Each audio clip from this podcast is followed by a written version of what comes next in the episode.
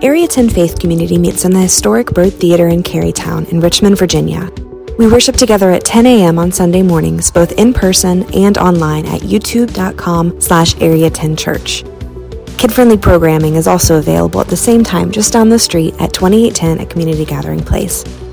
We hope to see you at the Byrd Theater soon. Now, on to this week's message.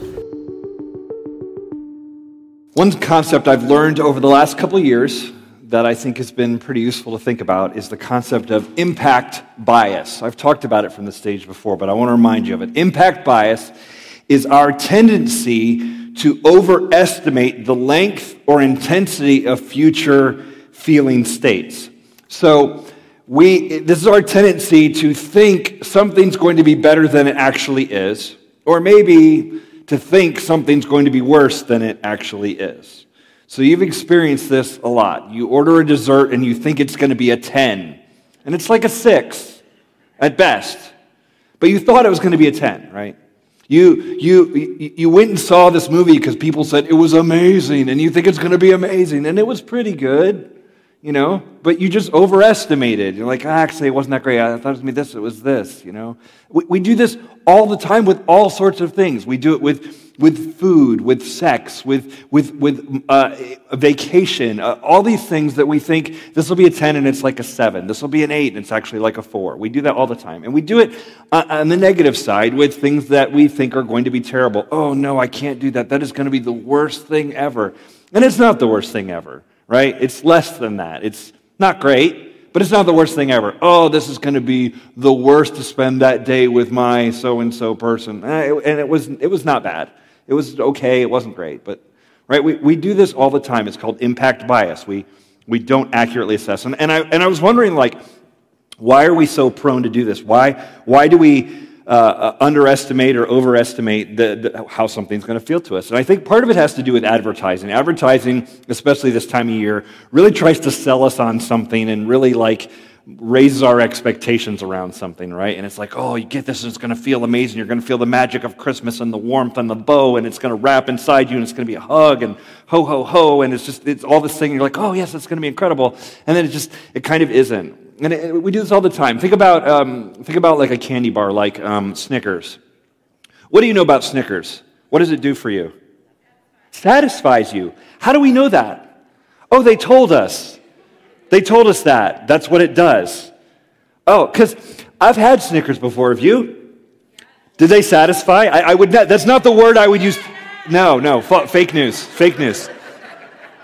I would, that's not the word I would use to describe it. I, fatten you, um, take the edge off maybe of a little, but not satisfy. And, and, and, when, I've, when I've seen the, the options of food, I've fallen victim to this. I, you know, maybe I'm like playing golf and you go to the clubhouse and you go in there and you're like, I need to get something at the turn, you know, I want to get something to eat. And they have these terrible food up there for you. And it's like, oh, they have Snickers.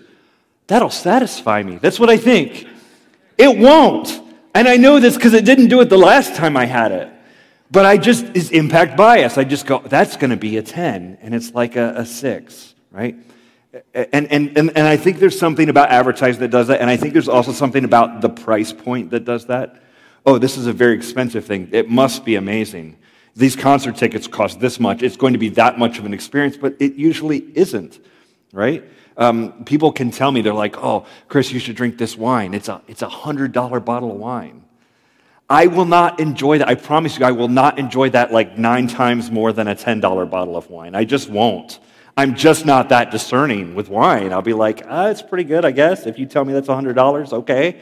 Like, I don't, I, I don't know. But, but we're trying to set, set, these expectations, and there's impact bias where we believe things that don't really uh, quite line up with reality. And I think that happens a lot at Christmas. We, we want Christmas to be a thing and we have this anticipation and this buildup, and we expect the season and the, the, the, day of Christmas and Christmas Eve, and we expect there to be love in the air and magic and bows and all of the things and the presence and, and the, the people and the feeling and the eggnog and all of the things put all together, and we expect it to be a 10, and often it's, it's an 8. It's a 7. It was, it was good. It wasn't amazing, but it was good, you know, and, and, and so I want to talk about that as we're in this, we're kind of getting into the thick of the season of that. And I want to talk about maybe a way that we could reframe Christmas and think about it a little more in its original context. And, and by doing that, I, I, I want to. I don't want to lower expectations, but I, would like to right size them and, and, and maybe help us all to, to, to go, okay, what is this actually about? And, and, and, and get our expectations right around what we're trying to do here. And, and to do that, we'll kind of do it in two parts over the next two weeks. Uh, today, I want to talk about a way to, to, to disengage a little bit from the typical narrative of Christmas. And then next week, I'll talk about a way to re engage around a, a different take on this. Um, so let's look at some strategies to sort of reframe Christmas for us. And to do that, I want to I want to take you to uh, Matthew chapter two. The, the, the, the story of Jesus, uh, his birth, is written about in Matthew and, and Luke in the New Testament, particularly in the first couple chapters there. And in Matthew two, we uh, hear about somebody who's just awful in, in, the, in the Christmas narrative. Um, we read about him, and I want to give you a little background him, on him here in a second. But Jesus is born, and right after he's born, this happens. Matthew 2 it says this Now, after Jesus was born in Bethlehem of Judea in the days of Herod the king, behold, wise men from the east came to Jerusalem, saying, Where is he who has been born king of the Jews? For we saw his star when it rose, and we have come to worship him. When Herod the king heard this, he was troubled, and all Jerusalem with him. And assembling all the chief priests and scribes of the people, he inquired of them where the Christ was to be born. The Christ is the, the Greek word for Messiah, which is the, the Savior. Where's this Savior king person supposed to be born? They told him, In Bethlehem of Judea, for so it is written by the prophet, And you, O Bethlehem, in the land of Judah, are by no means least among the rulers of Judah, for from you shall come a ruler who shall shepherd my people Israel. Then Herod summoned the wise men secretly and ascertained from what time the star had appeared. And he sent them to Bethlehem, saying, Go and search diligently for the child. And when you have found him, bring me word that I too may come and worshiping him and, worship him. All right. I want to talk about Herod today. I was, I was, you know, I was talking to the elders this morning. I was like, uh, they're like, what are you, what are you speaking about today? I was like, oh, you know, Herod is kind of the, just Herod uh, and Jesus, of course, but Herod, you know, the, like we need to have a little conversation about Herod because I think he sort of looms large in the in the Christmas narrative, and we need to understand who he was. King Herod is made king of Judea when the Romans take over. They come in and invade Israel. That that Judea, that region, has been invaded many times over the millennia, and most recently by Rome. Rome takes over the, as part of the Pax Romana, this peaceful period of time where the Roman Empire rules just about you know, everything around the Mediterranean. They rule Judea and they install local leaders. Well, this guy Herod kind of cozies up to the Romans and they, they allow him to be the king of Judea. It's a very impressive title. He gets to rule over. The Romans don't care a whole lot about Judea. In, in the scope of the Mediterranean and the world that, the, that Rome rules, Judea, Israel, that area is unimpressive. It's a, sort of a little backwoods kind of area, like, oh, that little corner of the empire, whatever. This guy named Herod, he wants to rule there. So Herod becomes the king of Judea, king over that whole region, under, of course, Caesar and those folks in Rome. Um, and, and, and he's an awful, awful person. Um, and, and you get a little glimpse of it in this story, because later in the story, when he finds out that Jesus in Bethlehem, uh, he sends his people there to kill all of the children under age two in Bethlehem in, in, hopes of killing Jesus off, this, this rival king. That was not a new thing for Herod. Herod was, um, as many people who are in the highest levels of leadership can be, Herod was very insecure. And he was threatened as king by almost anyone. So people who would be successors to his throne were threatened to him. Were threat to him. He had three of his own sons killed because they were going to take the throne from him. He had his mother in law killed. He had uh, some of his siblings killed. He had many of his key advisors killed. He just had people killed when uh, he felt like his power was being threatened. And so he's just a, a, really a terrible guy. And so he's so threatened that in this story he will go and send people to Jerusalem, to Bethlehem um, to kill everybody, every kid under the age uh, of two. And he was so unliked by the people as he ruled over uh, Judea. He was so unliked that um, he actually set it up that um, when, he, when he knew he was going to die, he was getting close to his death, he, he had the religious priests and, and, and leaders, um, rabbis and stuff, he had them uh, imprisoned. He grabbed a bunch of them, had them imprisoned, and his order was that on the day he dies, when Herod would die, he wanted all of them taken out of prison and slaughtered so that there would actually be mourning in Israel on the day of his death. That was his, that was his, his big plan. And so he's, um, he's awful. He's not a guy you wanted as a son in law. I guess you had him as son in law. You weren't going to live long. Um, but he's not, he's not someone you wanted to be around, but he, he ruled, and he was, he was, a, he was a terrible uh, a, a leader. But here's the thing if you had seen Herod in that day, or if you'd lived in the, in the culture, you may have hated him for all those kind of things. But there was something very impressive about him. There was something very powerful. Um, he, he, he helped Israel, that area, to do well economically. Um, they, the, the economy was, was fairly strong at the time. Um, he brought a lot of government money in. He built impressive things, uh, coliseums and, and, and different things, large public works and structures that were impressive. In fact, um, he had a, a, palace that he would live at, live at uh, and it was it, named after him, Herod. It was called the Herodium. I'll put a picture of it up on the screen. This is modern day. Okay, so the Herodium was built on a hill near Bethlehem, outside of Jerusalem. Um, if you'll notice, the hill looks, uh, does it look slightly man made to you? Like it doesn't quite look natural? There's a reason for that. It is slightly man made. It was a high hill, but Herod, being Herod, wanted it higher. So he got some slaves and they carried dirt up there and they built up the hill to make it bigger so that when he put his palace on the top of it, it would be just way up there for everybody to see. And so that's what he had. He, he used slave labor, built this, this on top of this hill, he built this, this palace up there. And near that hill, off in the distance, is a little town of Bethlehem. This little town about the size of Carytown, basically.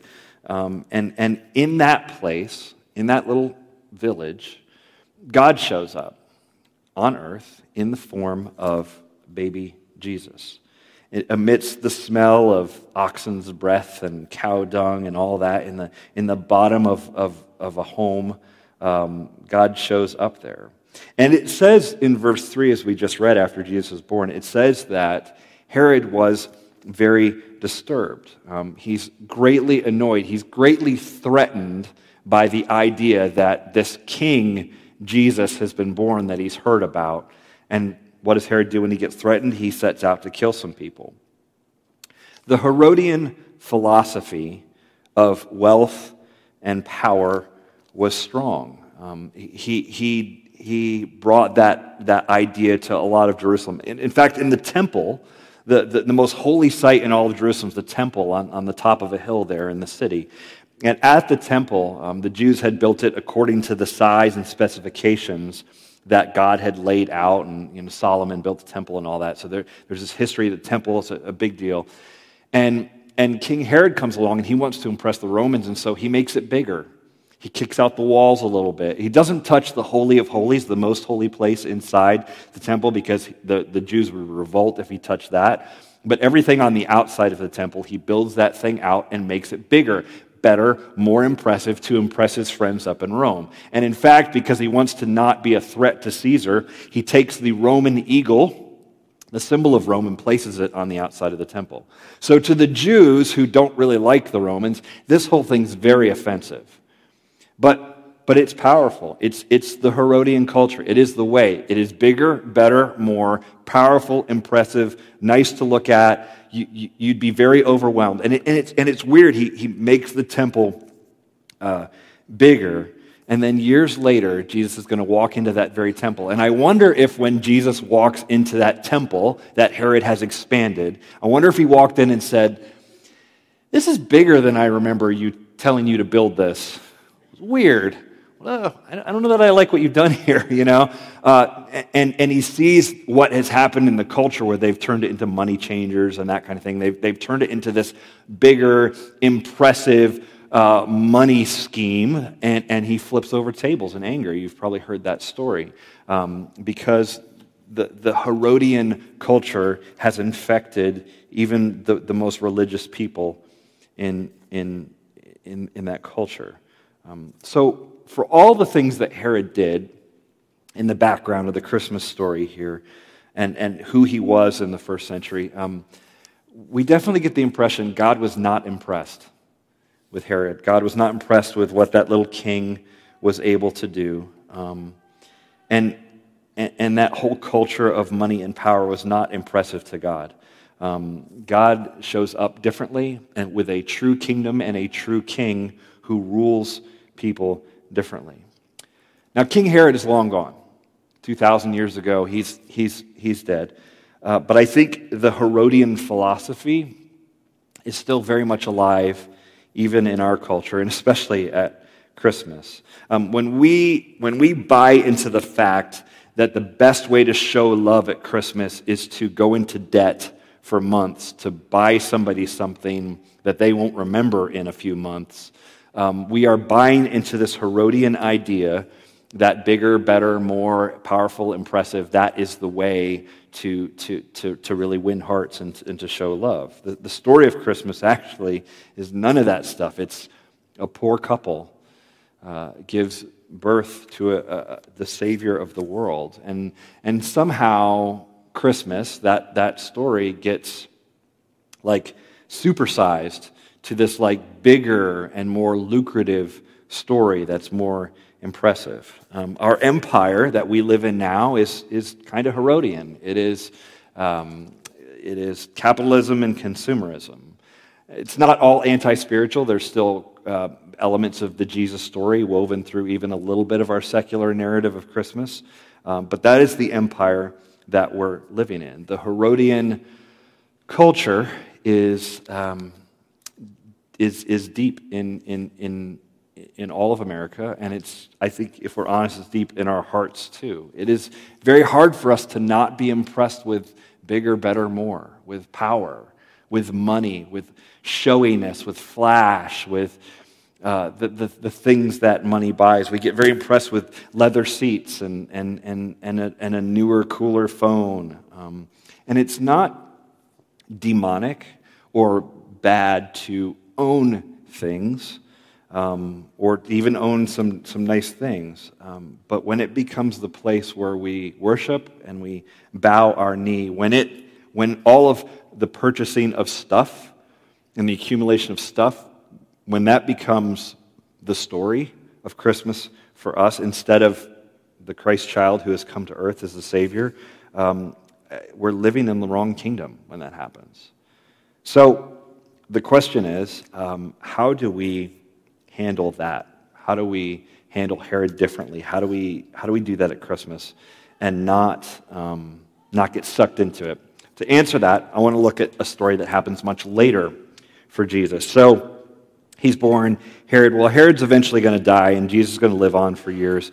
And 33 years later, at the end of Jesus' life, Jesus goes back to Jerusalem and he has an encounter with a guy named Herod Antipas. Herod Antipas is Herod's son, one of the ones he didn't kill. Herod Antipas is now the ruler. So basically, what happens is Jesus gets arrested in Jerusalem by the religious people. He's brought before a, a, Roman uh, governor who's in town named Pontius Pilate. Probably heard of him, um, either if you've read the, the, story or you've seen Jesus Christ Superstar. He has a really good song in there. Um, so Jesus is brought before Pontius Pilate. Uh, Pilate is like, I'm not going to deal with this. This is a local thing. And he kicks him over to a guy named Herod. Well, this is the Herod from Jesus' birth. This is his son, Herod Antipas. Now, interesting, if you're Herod Antipas and you grew up with Herod as your dad, I'm sure there's pros and cons to that. I doubt he was the best, most loving father since he had, you know, killed your siblings and all this. Like, that's a weird place to grow up. But I'm sure you heard about Jesus. You heard about this king, and it's causing kind of a fuss in your region up in Galilee area. There's a lot of people talking about this guy, and and and you hear about like the Jews and the temple and all that. They're frustrated with this guy, so there's a lot of hubbub around this guy named Jesus. And if you're Herod Antipas, you've probably heard about it your entire life. You heard about what your dad tried to do when this guy was born, and all this thing. So we have this encounter where Jesus is now going to stand before Herod's son. And I think there's something really instructive in the way Jesus talks to him and, or, or, or, or how they relate or what happens there. Let me read to you Luke chapter 23, verses 8 and 9. It says, When Herod saw Jesus, he was very glad For he had long desired to see him because he had heard about him and he was hoping to see some sign done by him. So he questioned him at some length, but he made no answer. Now just picture this like a, if, if, if there's a movie script, like this is the moment, this is like the climax here. All his life, these, these, maybe these, these guys are on like this collision course. And Jesus es- escapes being killed by Herod the, the father, and then Herod the son has this encounter with him at Jesus' death, or right before Jesus is killed. And it says he, he, he greatly longed to see him. You, you can imagine Herod Antipas being like, oh man, that guy's in town? Oh, I got to see this. And maybe he hopes that Jesus will like do a trick for him. Like, oh, I've heard you like can do cool stuff. Like I heard there's this thing where you walked on water. We've got a little pond out back. Do you think maybe you could just show me? Okay, seriously though, Jesus, water into wine. I've got what? Just try. I want to see. Like Herod wants. This is this is an encounter that's a long time coming. Herod wants to have this conversation. Oh man, Jesus here. Maybe Jesus will do a little dance for me. Maybe he'll do a little trick for me. Because I have the power here. I can set him free. He's in trouble right now. It looks bad for Jesus. I will set him free. But maybe I could just get him to do a little thing for me. Um, and there's this incredible drama where the real king of the world stands before the fraud king. And there's this, this, this showdown. And notice what happens. Again, verse 9. So he questioned him at some length, but he made no answer. So here's this moment, and Herod's got his chance, and he speaks up to Jesus, and Jesus doesn't say anything. That's weird because Jesus knows, he has to know that he's going to be killed. This is the end. These people are going to take your life, they're going to have you crucified. He knows this. He's prayed to his heavenly Father about it in the Garden of Gethsemane. He knows what's coming. And Jesus could have easily flexed some muscle at that point. He could have, with his words, overwhelmed Herod. He could have brought angels down to, you know, strike people down. Like, Jesus had a kingdom, he had power, lots of things he could have done there. And instead, what he does is completely ignores Herod. He doesn't give an answer. And I think there's something instructive in that for us. There's something about the spiritual discipline of ignoring, of, of disengaging, of seeing the thing out there and noticing it. You can't not see it. And there's something about seeing it all and going, yeah, nope, I'm, I'm good here. I don't need to participate in that. I can ignore that. This is very different than seeing Christmas as it is celebrated in America and complaining that nobody wished you a Merry Christmas and they only said Happy Holidays. That's not it. This is different than why are they taking the Christ out of Christmas? It's supposed to be about Jesus. Look, I get that. It is about Jesus. I just don't need America to decide that for me. I don't need the culture to celebrate it the way I want to celebrate it. Because here's the truth the culture is Herodian, and Herod gonna Herod. That's what they're gonna do. And how much energy do I want to spend saying Herod's too Herody over there? America's too this way in the way it celebrates Christmas. I'm not trying to do it their way. I didn't sign up for that. Yes, it's around me. I can't avoid it. I, it, you know, I'm going to rock around the Christmas tree. I'm going to hear, hear, you know, Bruce Springsteen kill that song he sings at Christmas that we all have to suffer through. I will hear George Michael one more time and Mariah Carey, and I will, you know, I'll, yeah, I'll experience it. And I'll go, but I'm not going to sit here and go like they they didn't put the Christ in Christmas, and why didn't they? Like, who cares? I, I'm not in that kingdom. I mean, I live here, but that's not what it's about. There's a discipline to ignoring it. When Herod stares you in the face and says, Do this little dance for me, do the trick, go into debt for this, is what Herod will say to us at Christmas. There's this thing where we go, No, I'm good. And we don't, and we don't give an answer. I think ignoring Herod is something we have to learn to do if we are going to be followers of Jesus. We need to let the white noise of the malls and all the stuff, let it all fade into the background. So, how do we do that in our culture? Let me just give you some quick things. Um, because in our culture, I see ads too. I, I get it. Um, I, I, understand there's all that um, out there. But we have to be consumed by a different kingdom. We've got to disengage from the Herodian one around us and engage something differently. Um, Jesus, I don't think at any moment was tempted by Herod. There was no, you know, uh, Herod with all his power. Jesus was never like, you know, that actually does sound pretty good, all your power. Can I have some of that? Can I get in on that? Or maybe I could be impressive too. Or there was none of that. There was no temptation there because he knew he was part of a different kingdom. He's, he's like, I'm not blowing off my heavenly father for this, for, for your temporary power. Uh, like, I'm not, I'm not doing it. So, how could we uh, ignore Herod at Christmas time? Um, I, I, think here's the most easy, obvious one, and you're probably going to be like, oh, no, that's a, I don't want to do that, or that's a bad idea. Here, here it is um, spend less money. Okay? We're good. Thanks. Uh, um, no, spend less. Um, one of the best ways we can ignore Herod is, not, is by not buying all this stuff. Um, I, I, actually, and, it, and it's weird in America, um, and we don't recognize this because you just grow up in it. But um, I actually heard on, on NPR the other day, they were talking about um, Black Friday and um, the Christmas season and shopping and retail, and how a lot of that was actually driven post World War II and it was an intentional plan to get us to consume more during this season of the year uh, because w- it was a way to grow the GDP and, and like get our economy really humming again. Is if we could get a lot of people to buy a lot of things at the end of the year, um, that would be a good, a good strategy. And, and so when you say don't do that, um, I mean, if, if, if money's tight, that sounds like a fine idea. I'm just going to spend less anyway because I have to. But something about it almost sounds unpatriotic. Like, yo, you got to. I mean, Black Friday is companies, you know, like you got to support local business. You got to help these, you know, to get out of debt. And this is like important. We need to all do our part. And um, man, there's like, there's like 70 plus years in this country of that idea. So it's, it's in the air we breathe that, that we have to spend a certain way and act a certain way around Christmas.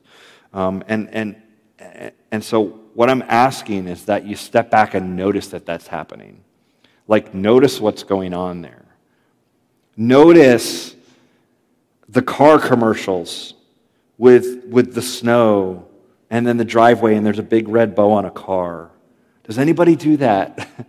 You, do, do you put big bows on cars? Like, that's a big purchase. That's a lot of, probably a lot of debt to take on for Christmas, you know? Like, notice that. Notice the feeling you're supposed to have when you get those diamonds. The magic of it, the ice at Christmas, the every kiss begins with, right? Like, just notice what Herodian culture is trying to get us to do. Um, we don't have to play along um, maybe decide okay, not to say you won't get anything. I have kids too, and I have family and friends and people and loved ones, and I want to show them love and I want to gift, give gifts and things like that. But maybe just to draw a line and go, yeah, here and no farther. Like I'm not, I'm not going to go crazy for this. Um, I'm going to, I'm going to maybe do this differently. I'm going to spend less. Um, and in addition to spending less, we have an opportunity to give more, which we'll talk about next week. Give, give more to things that actually make a difference and that will matter uh, in a more long term way. Every year at, at Advent season, as a church, we raise money, and we've been doing this since 2008.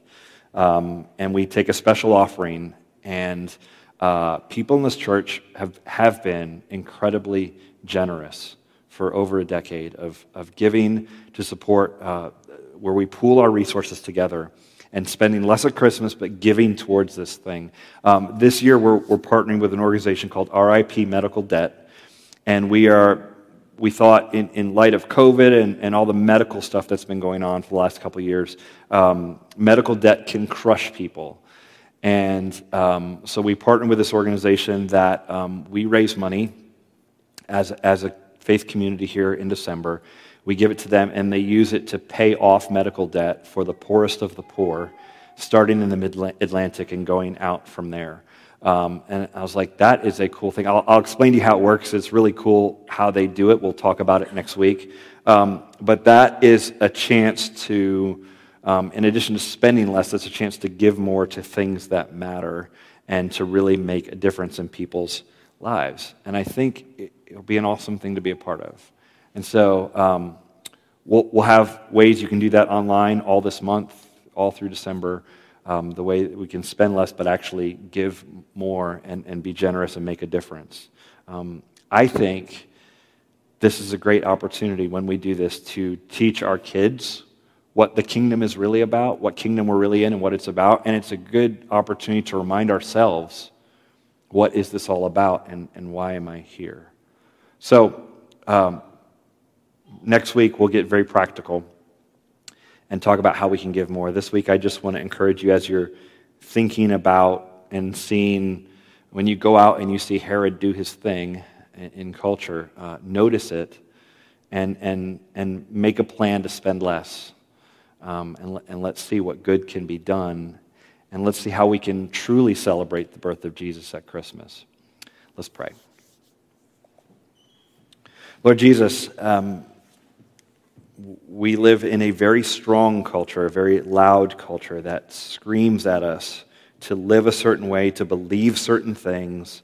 Um, and God, we are discipled by that culture. We are discipled through our phones, through our, our Netflix accounts, through our, through our Facebook, through, through Instagram. We are discipled into a way of being and thinking. Um, and we are formed by those things. And God, we take this season at Advent to push back on that and say, um, that's not the kingdom that we want to, to, to advance. We, we are trying to advance your kingdom. God, I thank you for uh, the example Jesus gives us in, in ignoring Herod and ignoring and not taking the bait and not jumping on um, power and money the way Herod wants to make power and money happen. God, help us um, as we make very real, practical decisions in the next few weeks about how we spend our time and our money and our energy um, when we engage and when we disengage. Uh, help us to be um, very focused in that and very focused on the true kingdom so that we can celebrate Christmas differently here um, in, in, in this day and in this culture. Thank you, Lord, for everyone in this room, for their hearts for you, their desire to follow you. Uh, bless us. In Jesus' name we pray. Amen.